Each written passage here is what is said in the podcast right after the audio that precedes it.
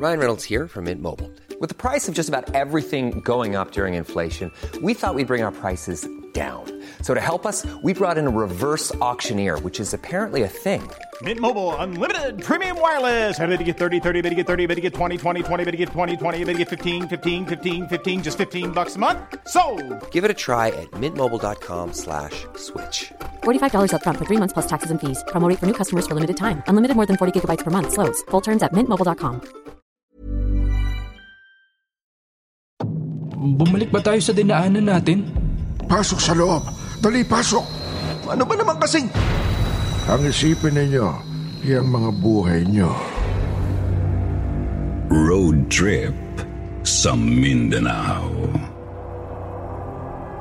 Sa mga kakwentong takipsilim naming mahilig makinig sa mga narrations, huwag niyo pong kalimutan ha, bumisita kayo sa isa pa naming channel na Sitio Bangungot.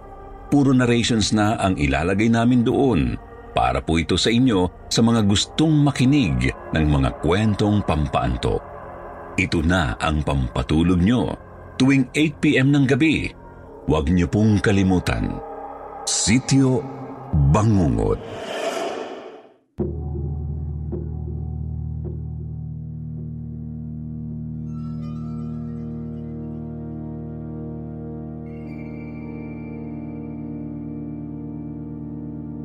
Hello po, Sir Jupiter. Itago ninyo na lang ako sa pangalang Charlie. Nakatira po ako ngayon dito sa Davao, bagamat sa Laguna talaga ako lumaki. Itong ikikwento ko ay tungkol sa karanasan namin ng pinsan kong si Glenn. Nangyari po ito nang magkamali kami ng nilikuan sa biyahe at napadpad sa isang daang muntik ng kumitil sa buhay namin. Isang kalsadang may naninirahang mga nilalang na hinding-hindi ninyo gugustuhin makasalubong at magambala. twenty seventeen po ito nangyari noong kakalipat lang ng pamilya ko sa Davao, galing Laguna. Nasa road trip kami ng pinsan kong si Glenn na taga Davao po talaga.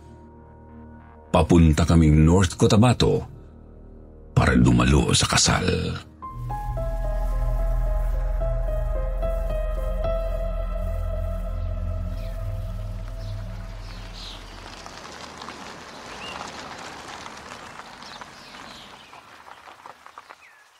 O ano na insan, handa na? Kapon pa ako handa no. Ikaw na lang inihintay ko kung handa na ba yung sikot mo. Aba-aba, hindi halatang excited ah. Nga pala, hindi ko pa kabisado ang dadaanan natin. Anak ng pating ka nga naman. Sigurado ko bang makakarating tayo sa pupuntahan natin yan? Ito naman, para namang hindi ka sanay na maggagala sa kung saan-saan. Magro-road trip tayo papunta doon para maglibang. At kung dadaan tayo sa di pamilyar na lugar, dodoble ang trail, di ba? Huwag mo sabihin bahag buntot ka na.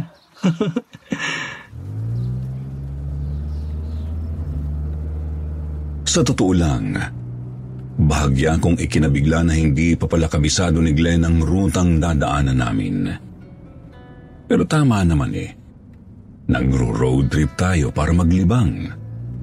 Basta ba pamilyar sa kabuuang direksyon, hindi natin dapat alalahanin na maligaw. Pwede rin namang lumiko at tumatras kung sakali, di ba? Kasama yun sa thrill.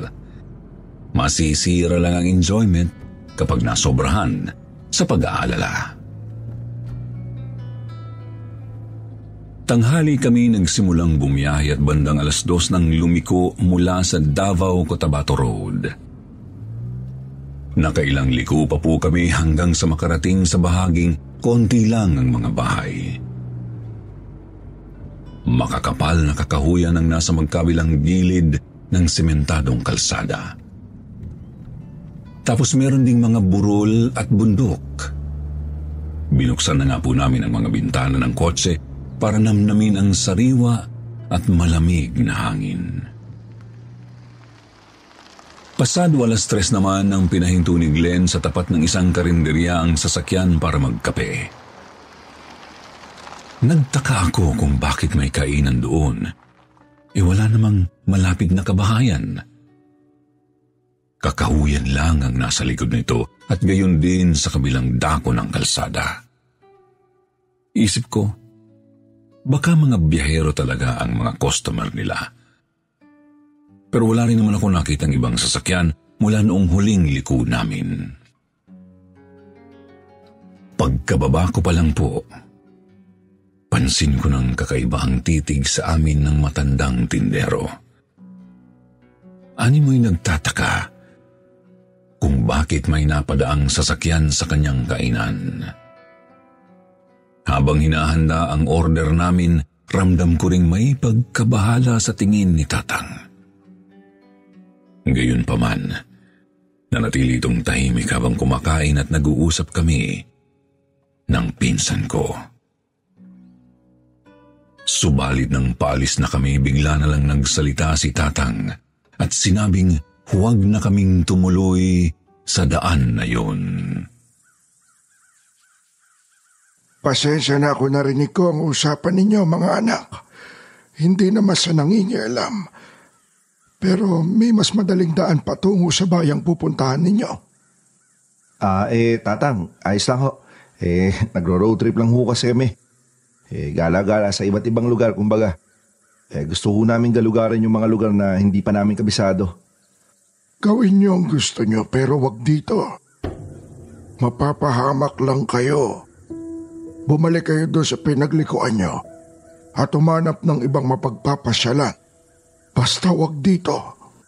Ma- ma- mapapahamak? Bakit naman po? Tay, may mga masasamang loob po ba sa kalsada na to? Ang mantahungal, ang halimaw na pinapatay ang sino mang gumagambala sa kanyang teritoryo.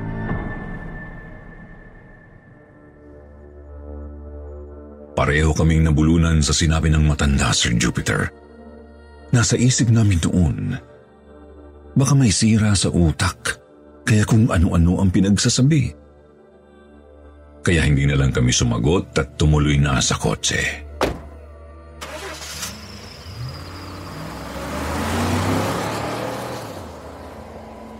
Mag-alas kwatro nang makabalik kami sa biyahe, Sir Jupiter. Pareho kaming tahimik ni Glenn habang binabagtas ang tahimik ding daan. Kung kanina ay may mangilan-ngilan pang bahay sa bahaging yun, ay wala na talaga. Puro malalaking puno na lang ang nasa gilid. Ang mismong kalsada naman, hindi na sementado, kundi pinatag na lupa na lang. Pansin ko ring may bumabagabag sa isip ni Glenn. Butil-butil na po kasi ang pawis nito at mayat-mayang sumisingap. Hoy, anong iniisip mo, Insan? Focus ka naman sa kalsada. Baka mapano pa tayo dyan sa ginagawa mo eh. Huwag mo na masyadong isipin yung sinabi ng matanda. Ah, ha? Focus naman ako eh. Hindi ko naman gaanong iniisip yun. Pero insan, may kakaiba sa daan. Kanina pa walang mapagliko ang kanto eh. Puro malalaking puno lang sa magkabilang gilid. Hindi ko po alam kung bakit hindi ko yun kaagad napansin. Siguro masyado ko lang iniisip ang sinabi ng matandang tindero. Pero tama si Glenn, kanina pa namin binabagtas ang kalsadang yun kahit bago pa kami makarating sa karinderya at wala nga ito ni isang mapaglilikuan. Lumiko na siguro tayo at bumalik. Hindi na tayo sigurado dito eh. Eh, napakahaba na ng biniyahin natin. Malabo namang wala pa rin hanggang sa kalsadang to. Eh, hindi na rin kasi talaga maganda yung kutob ko, Insan eh. Hindi ko matukoy kung ano pero... Basta may, may mali talaga sa daan eh. Kung sa bagay... O siya, babalik na tayo. Liliko na po sana kami noon, Sir Jupiter, subalit napapreno ng biglaan si Glenn nang may kung anong mabilis na tumawid sa kalsada. Nakita ko rin yun Kaya bubuksan ko na sana ang pinto para lumabas ng sasakyan nang bigla akong pigilan ng pinsan ko. Charlie, tignan mo. Doon sa may malaking puno ng mangga. Ha? Ano yan? Tao? Tapos punit-punit yung damit? Yan ba yung biglang tumawid? H- hindi ko alam pero huwag kang bumaba. Hindi maganda kutob ko sa isang yan. Mabilis na pinaandar ulit ni Glenn ang sasakyan at pinaliko ito pabalik sa dinaanan namin. Nilingon ko ang nasabing tao. Nakita kong nakatanaw ito sa amin. Kahit hindi siya gumagalaw sa ilalim ng malaking puno ng mangga. Pareho na kaming kabado ni Glenn. Nagpapaikot-ikot sa isip ko ang sinabi ng matanda. Mantahungal. Hindi ako nagkakamali. Mantahungal ang sinabi niyang magpapahamak sa amin. Pero ano ang mantahungal? Yun ba yung kakaibang taong mabilis na tumakbo papatawid ng kalsada? Harurot na ang pagpapatakbo ni Glenn. Ramdam naming parehong kailangang makaalis na kami sa daanang yun. Mabuti na lang at hindi naman malubak ang pinatag na lupang kalsada. Ang problema, hindi namin magawang malagpasan ng pinatag na lupa at makamalig sa sementadong daan. Papalubog na ang araw, wala pa rin pinagbago sa tanawin sa paligid, maliban sa pinatag na lupang kalsada. Puro malalaking puno pa rin ang natatanaw namin sa paligid. Ilang minuto pa. Pareho kaming napamura ng matanaw namin ang taong mabilis na tumawid kanina. Naruroon pa rin ito sa ilalim ng malaking puno ng mangga at nakatanaw sa amin. Bumalik ba tayo sa dinaanan natin? Pusang kala. Insan, huwag kang hihinto ha. Huwag kang hihinto. Tuloy-tuloy ang pagpapaharurot ni Glenn. Kita kong gigil na gigil na ang pinsan ko. Namamayani sa loob ng sasakyan ang kaba at pagnanais na makalusot na sa misteryosong daan. Subalit lalo lang nag-ibayo ang kilabot namin nang mapansing bumalik na naman kami sa puno ng mangga na may tao sa ilalim. Hindi pa rin kami huminto at paulit-ulit kaming nagpapabalik-balik doon, Sir Jupiter. Matapos ang tatlong ikot na hintakutan kami nang mapansing nakasunod na sa amin ang naturang tao. Napakabilis na ng takbo ng kotse pero nakabuntot pa rin sa amin ang tao. Ilang sandali pa, nagawa na nitong makasabay sa gilid ng sasakyan at bigla itong lumundag papunta sa ibabaw ng hood. Doon ko nang nakita ng malapitan ang unang kilabot namin noong gabing yun. Mukha ng pangkaraniwang lalaki pero butot balat ito. Napakarami ring sugat-sugat sa buong katawan, sa mukha, sa braso, sa binti at kahit sa may lieg. Animo'y pinagsasaksak at pinagtataga ng kung anumang demonyo. Hindi ko nga po alam kung paano nangyaring nakakabit pa rin ang kanyang ulo sa lieg na konti na lang bibigay na. Pinilit nitong sinusubsum ang mukha sa windshield. Nababahira na nga po ng dugo ang salamin. Si Glenn naman pumreno ng madiin para ilaglag ang nasabing nilalang pero sadyang malakas ang kapit nito sa hood. Imbis na tumilapon, tuluyan pa nitong nailusot ang mukha sa windshield nang hindi nasisira ang salamin. Doon ko naisip na isang multo o espiritu ang nilalang na yun, Sir Jupiter. Yun man ang sinasabing mantahungal o hindi. Ang nasigurado ko lang noon, isa yung espiritu. Lalabas na sana kami ng kotse para takasan ang mantahungal subalit bigla nitong hinablot si Glenn. Tinitigan sa mata tsaka biglang naglaho.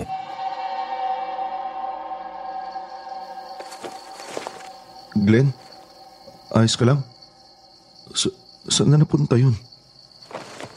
Mantahungal. Likaya ng mantahungal. O patayang mantahungal. G- Glenn, teka, ano nangyari sa'yo? Hoy, baka magbiro ng ganyan. Baliktara imong sanina. Uh, ha? Eh, hindi kita... Baliktara imong sanina. Natigilan ako. Alam kong hindi na ang pinsan ko ang kasama ko, Sir Jupiter. Isang tingin ko pa lang sa mga mata niyang walang buhay, alam kong hindi na siya si Glenn. Gusto ko nang bumaba ng sasakyan para takasan ang mantahungal, ngunit di ko naman pwedeng iwan na lang basta ang pinsan ko. Agawin ko na lang kaya ang manibela. Pero sa bilis niyang tumakbo, paniguradong malakas ang nilalang na ito. Paano kung patayin niya ako? Pinilit ko na lang unawain ang kanyang mga sinasabi ngunit hindi ko maintindihan. Hindi po kasi ako marunong magbisaya. Subalit nagtaka ako nang bigla niyang hinubad ang suot na t-shirt tsaka sinuot ulit ng pabaliktad. Natauhan na lang ako nang pinaandar niya ulit ang kotse. Pinaliko at pinatakbo ng mabilis. Nanginginig kong binaliktad ang damit ko tsaka sinalampak ang sarili sa upuan. Sumakit ang ulo ko kakaisip kung ano ang mangyayari sa amin ni Glenn at maging sa paulit-ulit na sinasabi ng mantahungal na sumapi sa pinsan ko. Mantahungal, palayo sa amo mantahungal, palay-imi mantahungal. Tuluyan ng lumubog ang araw at pumalit ang bilog na bilog na buwan. Hindi pa rin tumitigil ang nakasapi kay Glenn sa kanyang mga sinasabi. Naisip ko tuloy baka mantahungal ang tawag sa kanya kasi yun ang paulit-ulit niyang binibigkas. Hindi pa rin nawawala o nababawasan man lang ang kilabot na bumabalot sa akin. Hanggang sa mapapiglas ako nang biglang magsumigaw ang kasama ko. Mantahungal! Ana-ana ang mantahungal! Lintik naman, Gleno. Ano ba naman kasing... Sir Jupiter, natigilan ako nang makita ang isa pang nilalang na natanglawan ng ilaw ng kotse. Naaninag kong napakalaki nito at may hawak na patalim. Nakatayo sa mismong gitna ng kalsada at sa isang iglap bigla itong lumundag bago pa man masagasaan ng kotse. Dumiretso ito sa ibabaw ng sasakyan at malakas na kinalampag ang bubong.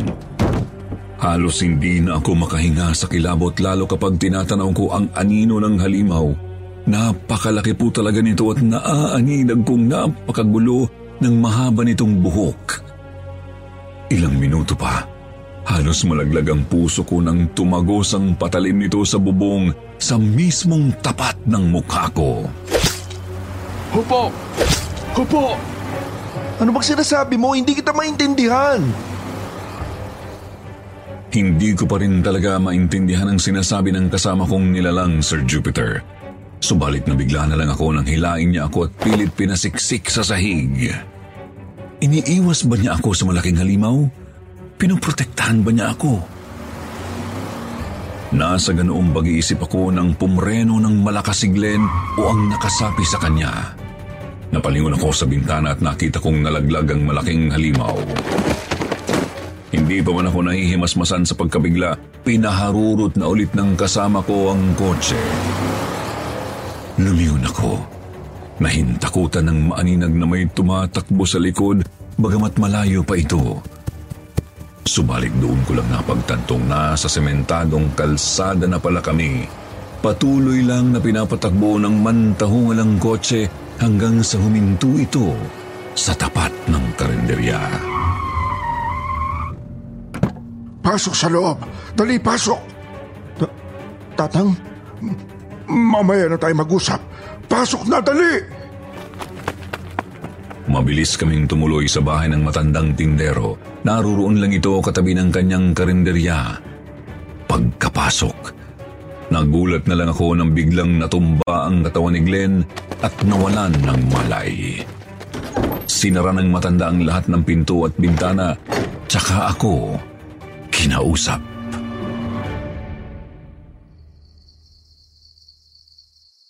Alam ko nang mangyayari ito eh.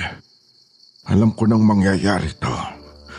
Maiingay ang mga sasakyan at ayaw ng mantahungal sa kahit anong artificial na ingay o sa kahit anong panggagambala sa tahanan niya. O, wala na po ba yung mantahungal sa katawan ni Glenn? Ha?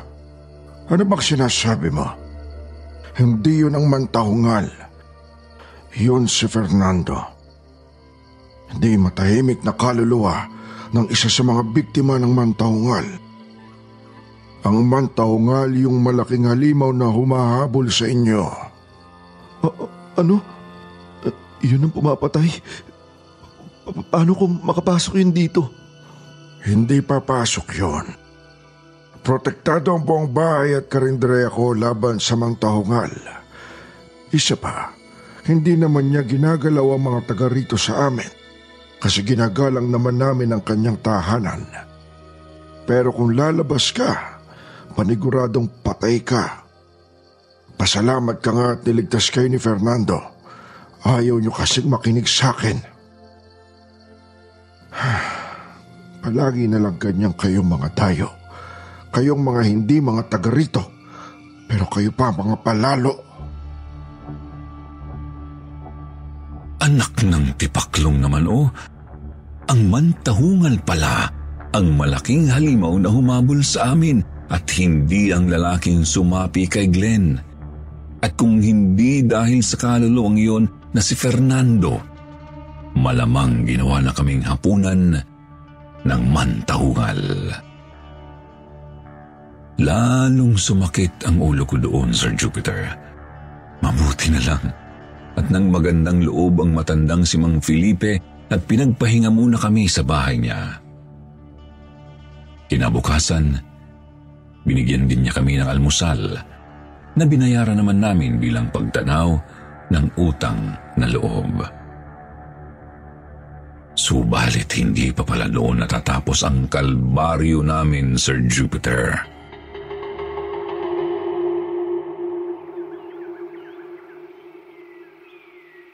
Alis ba kayo agad ngayong araw? Kailangan po eh. May dadaluhan pa kasi ako ng kasal mamayang hapon. Paano yan? E malamang nasusundan pa kayo ng mantahungal kung babiyahe kayo. Ha? Uh, huwag naman ho kayo magbiro ng ganyan, tatang. Eh, hindi naman po pwedeng dito na kami habang buhay. Hindi tumitigil ang mantahungal hanggat hindi niya napapatay ang mga gumambala sa kanya. Maliban na lang siyempre kung makakaalis kayo sa teritoryo niya dito sa kalsada na ito. Paano po kami makakatakas? Matutulungan ko kayo habang nandirito pa kayo sa bahay ko. Pero kayo na ang bahala pabalik sa pinaglikuan ninyo. Wala eh. Kailangan naming sumugal.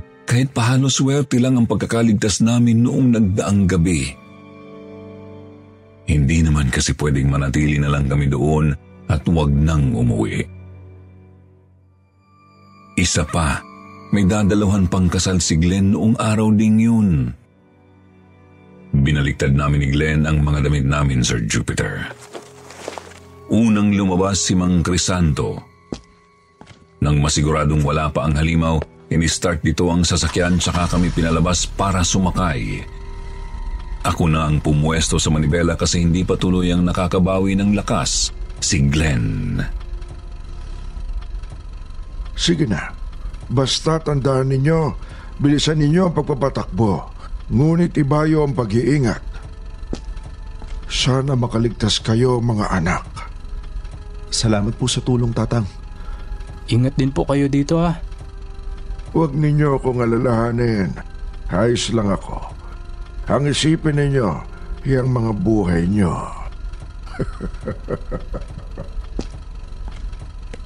Matapos makapagpaalam kay Mang Felipe, agad kong pinaharurot ang sasakyan pabalik sa pinasukan naming paliko. Nakatuon ang pansin ko sa kalsada habang bumubulong-bulong namang nananalangin si Glenn. Wala akong ibang marinig kundi ang bulong ng pinsan ko. Makina ng sasakyan at malakas na kalabog ng dibdib ko. Ilang minuto pa, napalingon ako nang mapansing nakasabay na sa tabi ng kotse namin si Fernando. Tumatakbo ulit ito subalit palingon-lingon sa likod. Sa pagtataka ko, lumingon din ako at nanlaki ang mga mata ko nang makita ang isang malaki at napakaitim na halimaw Maging si Glenn ay napalingon din at natanawang nakabuntot sa amin. Ang mantahungal, parang isang napakalaking unggoy. Puno ng itim na balahibo ang katawan subalit parang kalabaw na walang sungay ang mukha. May malalaking pangil din siya tapos may hawak na bolo. Isang tingin pa lang sa nanlilisik niyang mga mata, alam kong pakay talaga nitong tapusin kami dahil sa pagpasok namin sa teritoryo niya. Subalit nabigla kami ni Glenn nang biglang huminto sa pagtakbo sa Fernando at lumundag sa harap ng halimaw. Pilit kong pinapanatili ang sasakyan sa pagharurot kahit tanaw ko ang malagim na sinapit ng kawawang kaluluwa.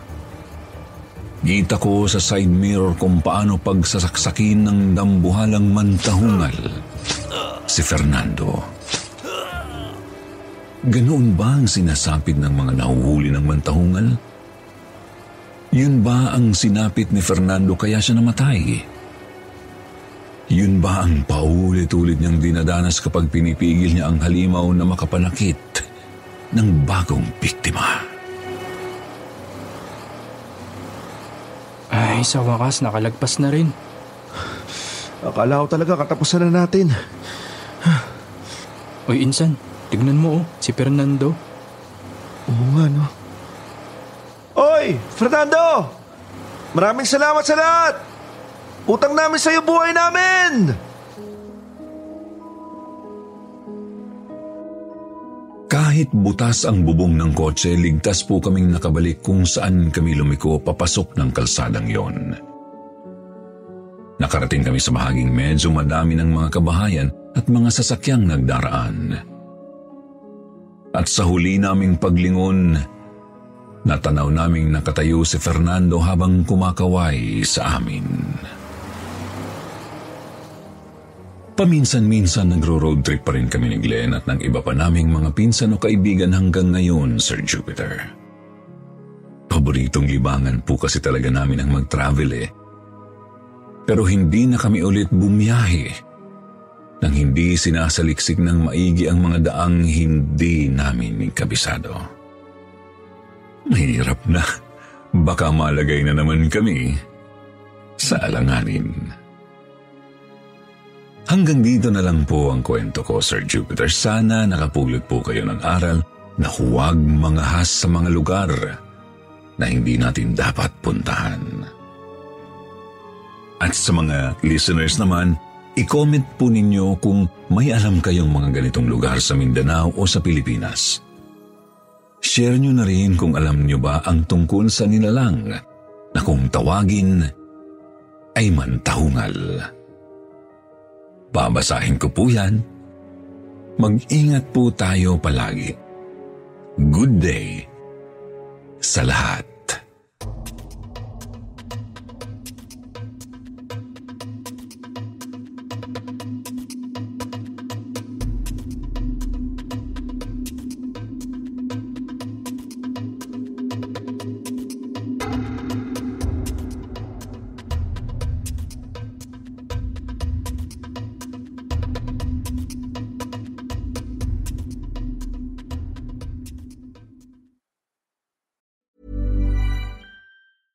Even when we're on a budget, we still deserve nice things. Quince is a place to scoop up stunning high-end goods for fifty to eighty percent less than similar brands. They have buttery soft cashmere sweaters starting at fifty dollars, luxurious Italian leather bags, and so much more. Plus, Quince only works with factories that use safe, ethical, and responsible manufacturing. Get the high-end goods you'll love without the high price tag with Quince. Go to quince dot com slash style for free shipping and three sixty-five day returns.